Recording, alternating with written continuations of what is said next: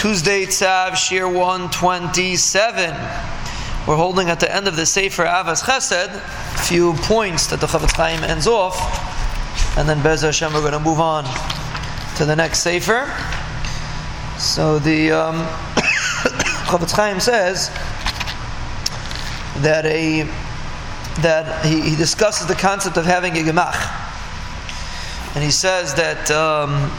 he, he sets up a whole star how to arrange a gemach. And it's very interesting because, Baruch Hashem, we live in a society that there's plenty of gemachs, and if a person is able to lend money to a gemach, and the gemach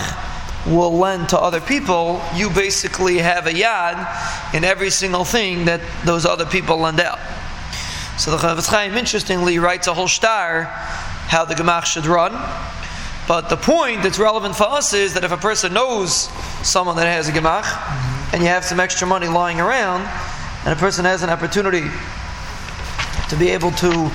lend money to a gemach, Zakt Chofetz Chaim, it's a tremendous chus. A person could have a yad in every